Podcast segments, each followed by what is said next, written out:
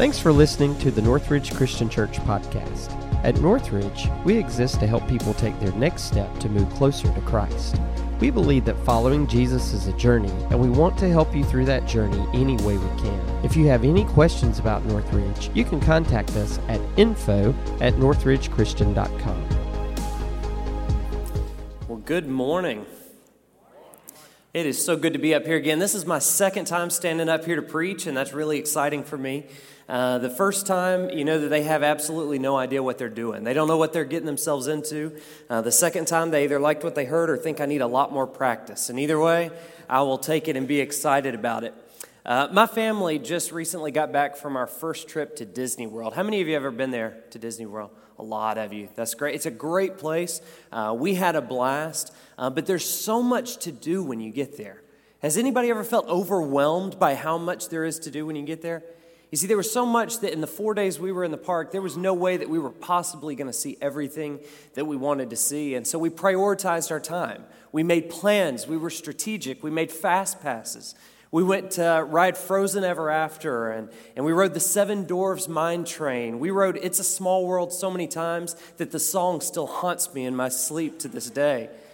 We went in the Haunted Mansion. We, we ate at Chef Mickey's. We even had breakfast with the princesses. You know what we didn't do? We didn't sleep. We didn't have time at all. It just, it just wasn't something that was important to us on this trip. Well, see, that's a normal way of prioritizing our time. We, we do what's important first and get to the rest if we have time. Well, this is the last week of our series called For Our Neighbors. And I'm afraid that some of you may be tempted to check out early, to assume that we've already processed through all the good stuff, and to think of this week as less important than all the rest. But that couldn't be farther from the truth. Today we're talking about prayer. And the reason we're talking about it last is intentional. See, here's the thought process. Now that you know how big the job is that Jesus has given to us, you know that you can't do it without his help. When I moved into my office um, not too long ago, um, the first thing I did was to unload all the books on my bookshelf. Uh, the second thing I did was decide to rearrange my office. Okay? Makes perfect sense to do it in that order, right? Well, so I, I, didn't know anybody at the church, really. I had just started, and so I didn't want to ask for help. So I went in there and I, I got on one side of the bookshelf and I pushed and I pushed and I pushed, and nothing happened. Now, if you've never seen my office, this is what some of the shelves on my bookshelf look like. I've got all kinds of bobblehead dolls that are spread out across them. As I pushed, that bookshelf didn't budge an inch, but you know what did move? Freddie Freeman, Batman, and Rick Grimes' head bounced up and down on these bobblehead dolls like they were laughing at me. And that made me really mad. And so, you know what I did the next day? I came back with a few of these. These are sliders, these are tools that we use to help us move furniture. I stuck one under each of the four corners. I pushed that bookshelf, and that thing went across the room so fast you'd think it was being chased by a walker. That was funnier than you acted, but you need to watch more TV. That's all right. Uh, this series is about moving something a whole lot more stubborn than a bookshelf. This series is all about moving human hearts. It's about changing the world where you live, work, and play. See, you can give it all you've got. You can do everything that we've been trying to teach you to do in this series, and you're still going to come up short unless you use the right tool to support your actions. And that tool is prayer. I want us to look at a story in the Bible today that demonstrates this in a really powerful way. So if you've got your Bibles, your Bible apps, go ahead and open up to Joshua chapter 10. Just leave your Bibles open. We're going to get there in just a second. Let me tell you how the story begins. It begins with a guy named Joshua who's taking over as the, the new leader of the Israelite people. Now, as the new leader, God has given him the task of taking the Israelites to war. Nothing like going big on your first week, right? But Joshua trusts God, and so he sets out to take over the land of Canaan. Now, first, Joshua attacked one of the most powerful and well fortified cities in the land. That city was named Jericho. Many of you, if you grew up in church or especially in children's church, you remember this story. Remember the walls came tumbling down? You know, Joshua conquered Jericho and several other cities in the region, and as a result, he strategically split the land of Canaan in half. Now there's a northern district and a southern district, and he can attack them separately. It's kind of like if he were going to take over Georgia, he'd drive right through the heart of Macon first. He can attack the northern half and the southern half separately. All the people in Canaan were becoming nervous about Joshua's presence and his progress and the victories that he was having in these different areas. And so one particular group sets out to trick Joshua into signing a peace treaty. This group is called the Gibeonites, and because Joshua didn't take the time to consult with God, their trick worked. Sometime later, when the other cities in Canaan find out about Gibeon's cowardly move, five of the superpowers in the southern district come together to attack the Gibeonites. As they attack the Gibeonites, Gibeonites send word to Joshua and they say, You've got to come help us. Joshua marches with his army 24 miles all night long to defend the Gibeonites. Why? Because the treaty required it. Now, as Joshua shows up, his presence is so strong that those five armies that were attacking the Gibeonites retreat to try and become safe from Joshua and his army. Joshua sees an opportunity. You see, he's eventually going to have to attack and do battle with each and every one of these cities. Each of those battles would be tiring and they would be difficult because of how well fortified these cities were. But at that very moment, all five of these armies had come out into the open, and Joshua sees an opportunity to take them all out at once. Now, listen, Joshua is willing and he's ready to act. He's pushing on the bookshelf, he's putting sweat and effort into the task that God has given him. But regardless of how much energy he exerts into the problem, he's still not able to be successful. Why? Well, it's not because he's not strong enough, it's not because he's not strategic enough, it's simply because there's not enough time left in the day. Can anybody relate to Joshua's problem right now? There's not enough time left in the day. He's going to fail miserably as these armies retreat into the darkness and they, they hide and they're, they're safe from Joshua. Well, that's when Joshua makes a bold request. And this is why we're focusing on this story this morning. Look with me in Joshua 10, verses 12 through 14. It says, On the day the Lord gave the Amorites over to Israel, Joshua said to the Lord in the presence of Israel, Sun, stand still over Gibeon, and you, moon, over the valley of Ajalon. So the sun stood still, and the moon stopped, till the nation avenged itself on its enemies. As it is written in the book of Jashar, the sun stopped in the middle of the sky and delayed going down about a full day. There has never been a day like it before or since, a day when the Lord listened to a human being. Surely the Lord was fighting for Israel. Go big or go home, right?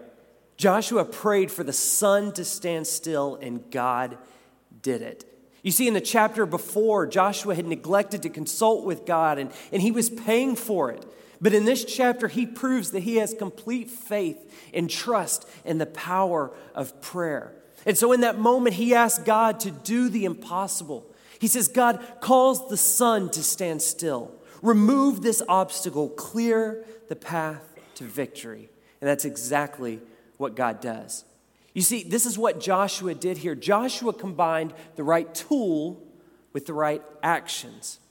And as a result, God gave him the ability to conquer the entire southern region of Canaan all in one fell swoop. Prayer allowed Joshua to accomplish an impossible task. This is the big question that should be rolling around in your head right now. What does Joshua's story have to do with me and my life?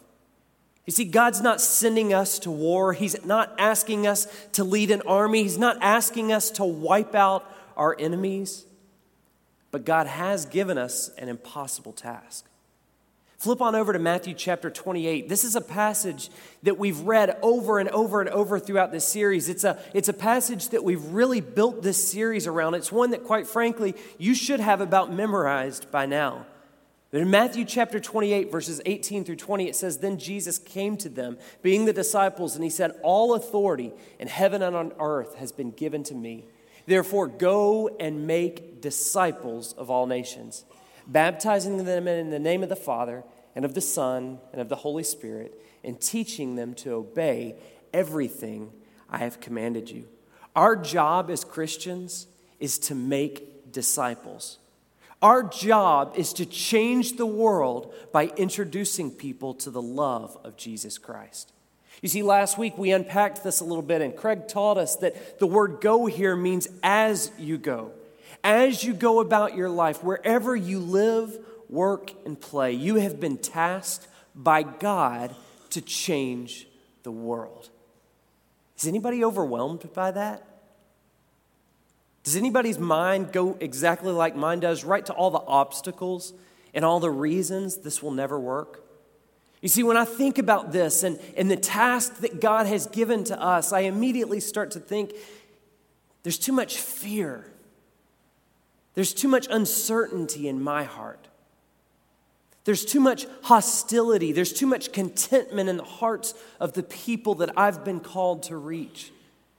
You see, people are set in their ways, and there's too much in this world that pulls people away from the love of Jesus Christ. The list goes on and on as to why we will never be able to accomplish this task. That's why I start to think, God, you must have a plan B because you can't change the world. I can't change the world. We can't change the world. But this story shows us that through us, God can. You see, when God spoke to Joshua all the way back in Joshua chapter 1, he said, Be strong and courageous. He didn't say it once, he didn't say it twice, he said it three times. You know why he said it three times? Because Joshua was overwhelmed by the task in front of him. And he needed reassurance that he wasn't going to do it alone. God was going to go with him, God was going to help him succeed. Flip back to Matthew chapter 28, and I want to read how this passage ends. It says, Then Jesus came to them and said, All authority in heaven and on earth has been given to me. Therefore, go and make disciples of all nations, baptizing them in the name of the Father, the Son, and the Holy Spirit, and teaching them to obey everything I have commanded you. And surely I am with you always to the very end of the age. Listen, God gives us the same promise he gave to Joshua. We are not alone. Listen, that's not a coincidence. We have the power of God living inside of us. And that power is capable of doing more than you and I could ever imagine. A couple years ago, I took my daughters to, uh, to McDonald's for an ice cream sundae. This is going to make sense in just a minute, I promise. It was during that promotion where they gave away free stuff. Did anybody else win free stuff when they were doing this? Just me. Okay. Um, I was at McDonald's and I was ordering these ice cream sundaes, and they don't cost but about a dollar a piece. And so I asked for three ice cream sundaes. Um, the lady behind the register kind of smiled at me. She said, Are you sure that's all you want? What else can I get for you? I said, No, no, it's just the ice cream sundaes. She said, Are you sure you don't want to add something else to your order? And I'm thinking, When did they get so pushy at McDonald's? I've never known them to work on commission before, but I assured her I said, I, I just want the three sundaes. Thank you very much. That's when she told me that my order was free. You know, I walked away that day thinking, I guess I should have ordered more. Here's the thing I think this is how many of us approach our relationship with God. You see, I think God is sometimes engaged in our prayer life and He's listening to us talk and He's in heaven going, Is, is that all? Are you sure you don't want to you don't want something more? Are you sure you don't want to see what I'm capable of doing in, in your community, in your environment? You see, I think the same God that gave Joshua victory over the sun is waiting on us to fall on our knees and ask Him to show up just like that right here in Milledgeville. Listen, I have been guilty before of, of playing it safe in my prayer life. I've been guilty at times of, of spending time with God without ever really expecting God to move. I think we've all done that before. But I also think that's why we become bored with the idea of prayer. You see, you can't read about Joshua's experience and not become excited about what prayer can do. Because prayer releases the power of God in our lives. Is God going to give us everything that we ask for? Absolutely not. And I am very, very grateful for that. But when I focus on being at the center of God's plan for my life, when I focus on accomplishing the task that He's put on my heart, I think it's our responsibility as Christians to stop sitting idly by and to take those obstacles to God and say, God, I want to do what you've called me to do. Remove this so that I can be successful. This is what 1 Corinthians 3 9 says. It says, For we are co workers in God's service. You see, we work with each other, but we also work with God. How many of you are basketball fans? Anybody? I know we've got some Georgia football fans right now, uh, but how many basketball fans? A few of you. I wasn't much of a basketball fan in 1990, mostly because I was four years old. Um, but I did read about a game in which Michael Jordan with the Chicago Bulls um, scored a career, uh, a record setting um, number of points in that game. He scored 69 points against the Cleveland Cavaliers. Well, in that same game, there was a man named Stacy King who's right here with him. And Stacy was in one of his very first games on the team, and he played for 17 minutes. And in that 17 minutes, he missed four shots from the field, and he made only one of two free throws for a grand total of one point. A few days later, he was asked in an interview, What is your greatest memory so far of playing in the NBA? What's your greatest experience up to this point? And Stacy didn't hesitate. He said, I'll never forget that night that Michael Jordan and I together scored 70 points in a single game. That's what happened to Joshua. You see, God scored the points. Joshua was just excited to be a co worker on his team that got to play a small role in what God was doing in that area. That's how we partner with God. That's how we change the world. We commit ourselves to prayer. And not just any prayer. If we're going to be successful at accomplishing the things that God has asked us to accomplish, it's going to require bold, sun stopping prayers from action oriented believers who want to see God move in a big way. How many of you want to be a part of something like that? You see, living for our neighbors is great. But listen, our goal is to make Milledgeville, Georgia, the hardest place in the world to go to hell from. I heard a preacher say that one time, and I got so excited, I got fired up. I didn't even live in the community he was talking about, and I was ready to go out and get to work. Well, here's what I've decided I've decided that we're going to give him some competition. Because if we're going to compete for anything in this world, that ought to be it. We're going to make Milledgeville, Georgia, the hardest place in the world to go to hell from.